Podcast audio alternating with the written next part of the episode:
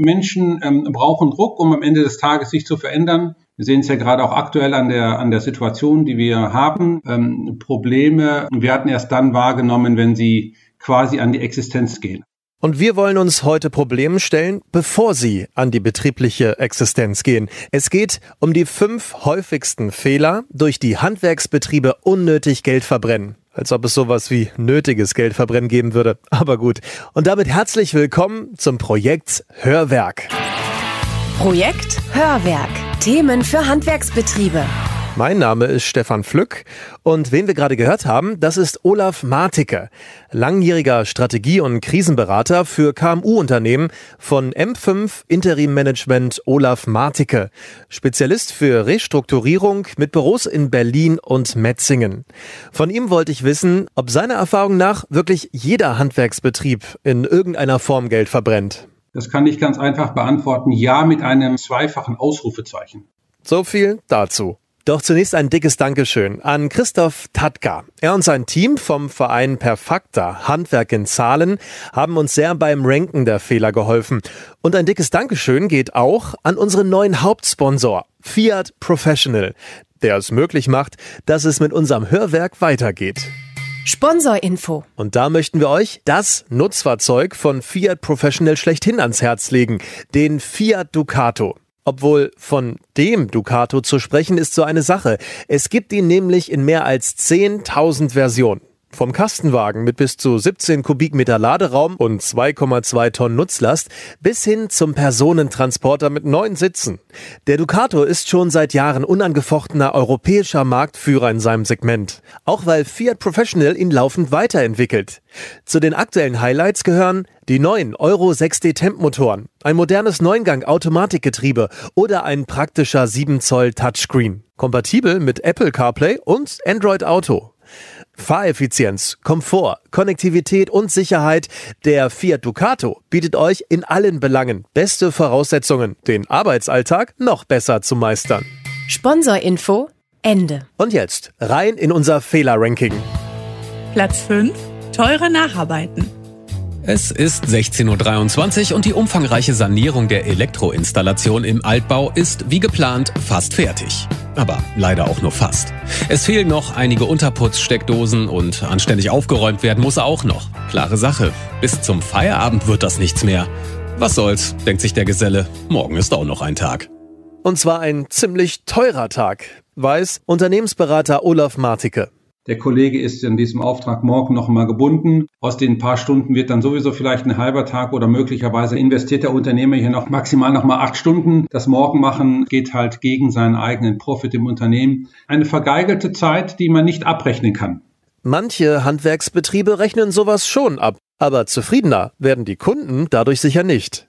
Kommt es bei euch regelmäßig zu solchen Nacharbeiten, müsst ihr der Sache auf den Grund gehen. Einfach nur zu sagen, na, da hat der Geselle halt einen schlechten Tag gehabt, ist als Analyse etwas dünn. Es kann ja auch sein, dass mein Kunde noch zwei, drei Dienstleistungen haben möchte während der Auftragsdurchführung, von denen ich als Unternehmer gar nicht mitbekomme, weil ich bin ja nicht vor Ort. Gut, ist das ein Einzelfall, ist das nicht schlimm, aber manchmal ist das ja so eine strukturelle Geschichte.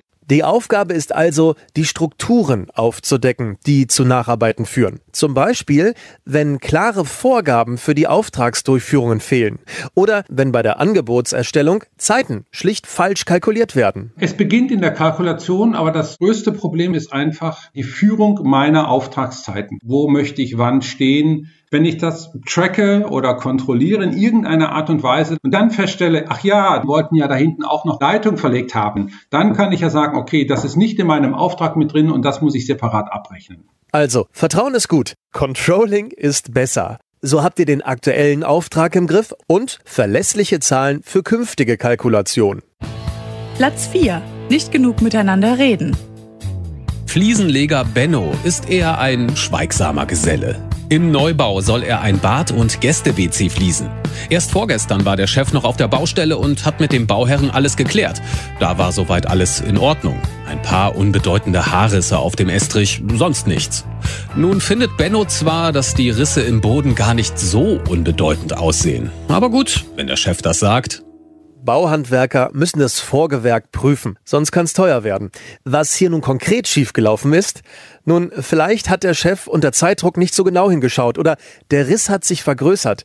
Doch das eigentliche Problem ist ein anderes, und zwar die Kommunikation. Schon ein kleiner Anruf hätte ja gereicht, um die Sache zu klären, aber die Kommunikation mit dem Chef scheint oft schwierig. Kritische Stimmen werden im Handwerksbetrieb tendenziell eher nicht wahrgenommen, weil Kritik heißt Kritik am Chef und nicht Kritik an der Sache. Also schweigt man lieber darüber und ähm, hofft darauf, dass der Unternehmer das Richtige zum Wohle des Unternehmens tun wird. Nur wenn nicht miteinander geredet wird, fehlen dem Entscheider dafür nötige Informationen. Und das Tückische ist, kommunikative Regeln im Betrieb haben sich über Jahre entwickelt. Dass zum Beispiel alle nach dem Motto handeln, der Chef hat immer recht, ist den Beteiligten oft gar nicht so bewusst. Und auch das gehört zu den Aufgaben von Berater Olaf Marticke. Kommunikationsstrukturen aufdecken und damit hinterfragbar machen. Urplötzlich sieht man seine ganzen Baustellen vor seinem geistigen Auge, wo sowas immer aufgetreten ist. Und dann hat der eine, der springt sofort auf vom Tisch und setzt das sofort alleine um. Und es gibt halt, halt den anderen, der sagt, ja, das habe ich jetzt festgestellt, aber wie lösen wir das jetzt? Ist ja auch verständlich. Ich kann ja nicht morgens reinkommen und sagen, so Männer, ab heute wird ja aber besser kommuniziert. Darum wiederhole ich die Frage auch nochmal, wie lösen wir das jetzt? Dass man einfach auch ein, ein Regelwerk einführt in einem Unternehmen. Das heißt, vor Auftragsbeginn wird über diesen Auftrag gesprochen, damit mein Mitarbeiter eigentlich genau diesen Wissensstand hat, den ich auch als Unternehmer habe. Dann arbeitet nicht nur im Geselle so ein Auftrag ab, sondern dann ist das quasi auch sein Auftrag, wo er ein Optimum haben möchte, wo wir dann wieder bei unserem Haares sind. Da hätte ja auch der Geselle sagen können, okay, gut, ich zeige sowas erstmal gar nicht, sondern ich beseitige diesen Fehler gleich selber, weil es gar nicht mein Anspruch ist, so etwas zu lassen. Platz drei. Im Büro nur verwalten statt gestalten. Never change a winning team. Das sagt sich auch der Chef vom S H K-Betrieb Bad schön, wenn er an seine Lieferanten denkt. Was er aber eher selten tut, denn ob Badkeramik oder Heizung, sein Lieferantennetzwerk steht.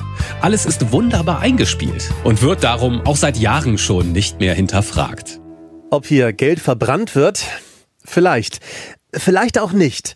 Der Punkt ist aber, niemand weiß es, weil der Unternehmer von einer ungeprüften Annahme ausgeht. Die Lieferanten werden ungefähr alle einen identischen Preis haben, also brauchst du dir gar nicht die Mühe zu machen, das zu hinterfragen. Das Thema der Bequemlichkeit ist eine nicht zu unterschätzende Situation, auch im Handwerk, weil man auch gar nicht mehr sucht, wo könnte ich denn noch Gewinnsituationen für mich letzten Endes verbessern.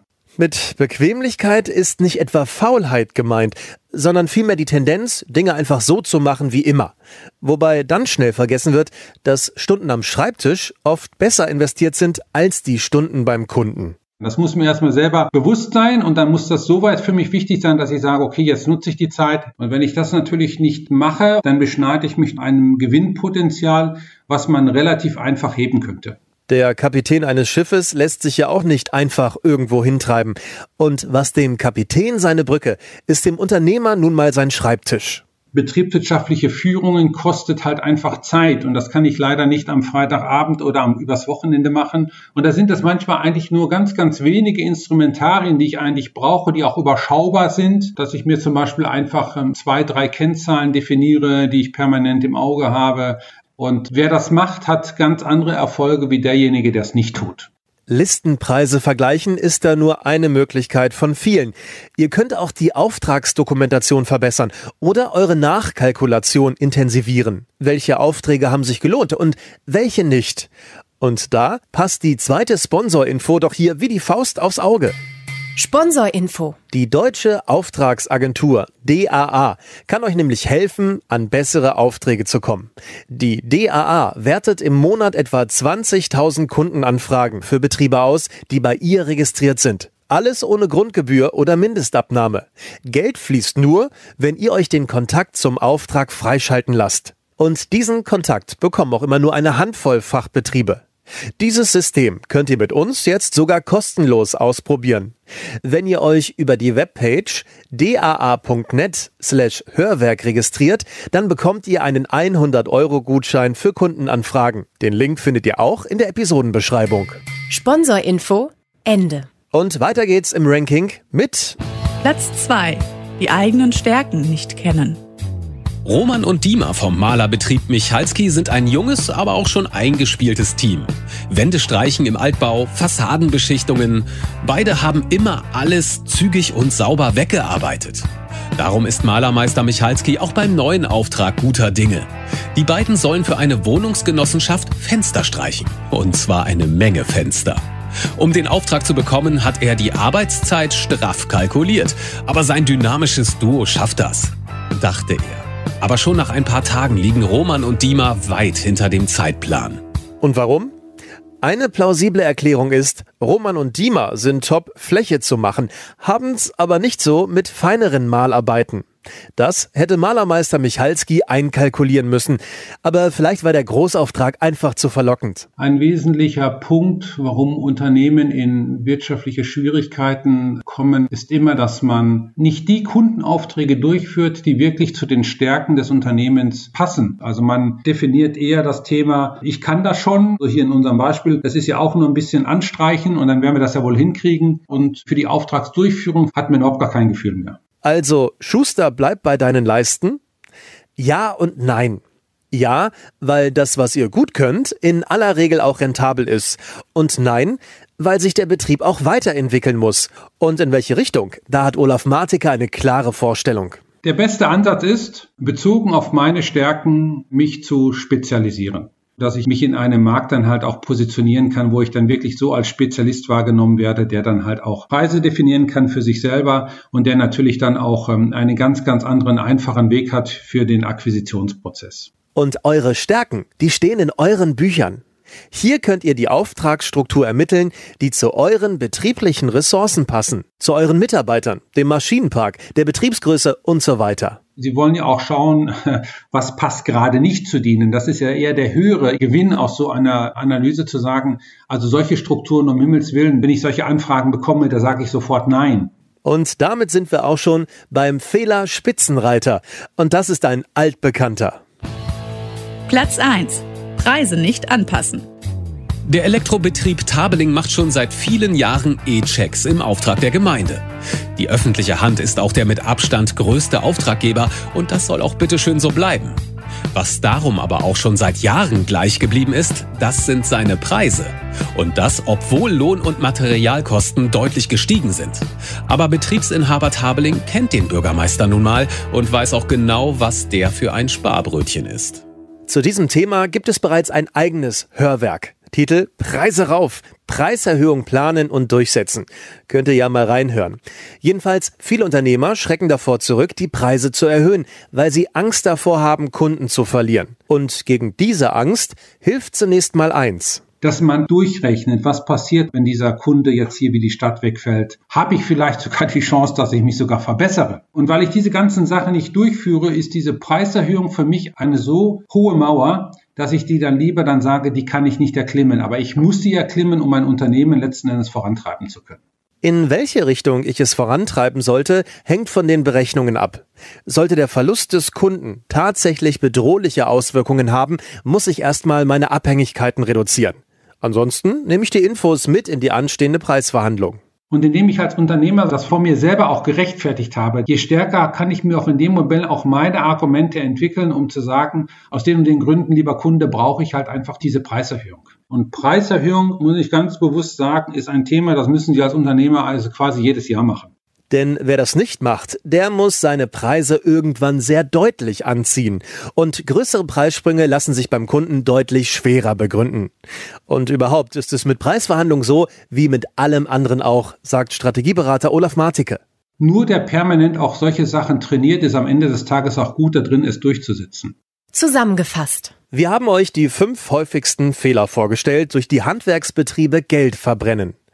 Als da wären teure Nacharbeiten, nicht genug miteinander reden, im Büro verwalten statt gestalten, die eigenen Stärken nicht kennen und Preise nicht anpassen.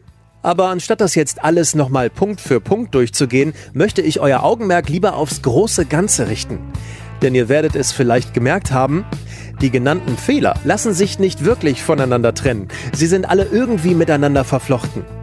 Es kommt zu teuren Nacharbeiten, weil nicht miteinander geredet wird. Oder Preiserhöhungen bleiben aus, weil ihr euch im Büro nicht mit Argumenten aufgeladen habt, um sie zu begründen. Die vorgestellten Fehler sind vielversprechende Ansatzpunkte, um Verbesserungspotenzial aufzuspüren. Die findet ihr aber nur, wenn ihr aktiv danach sucht. Wer nach dem Motto handelt, ach, das haben wir schon immer so gemacht, der macht auch immer wieder dieselben Fehler. Die gute Nachricht, eben weil alles miteinander verflochten ist, ziehen auch positive Veränderungen ihre Kreise. Wenn ich anfange, mich mit meinen Stärken zu beschäftigen, dann nehme ich schon bald automatisch keine Aufträge mehr an, die nicht zu meinem Betrieb passen. Dann steigt auch die Qualität der Arbeit und damit auch der Preis, den ich erzielen kann. Also, überlegt mal, wo beim Thema Geldverbrennen bei euch die dickste Rauchsäule aufsteigt und macht euch ans Werk. Vielleicht ist ja gerade jetzt die beste Zeit dafür. Und noch eine Ankündigung. Wenn alles so läuft wie geplant, und das ist zurzeit ja so eine Sache, aber wenn alles so läuft wie geplant, dann wird es in genau einer Woche ein Hörwerk-Spezial geben. Eine Sonderausgabe. Natürlich zu den Auswirkungen der Corona-Krise und wie Handwerksbetriebe aktuell damit umgehen können. Bleibt gesund. Euer Stefan Flück. Projekt Hörwerk. Eine Kooperation der Schlütersche Mediengruppe und Antenne Niedersachsen.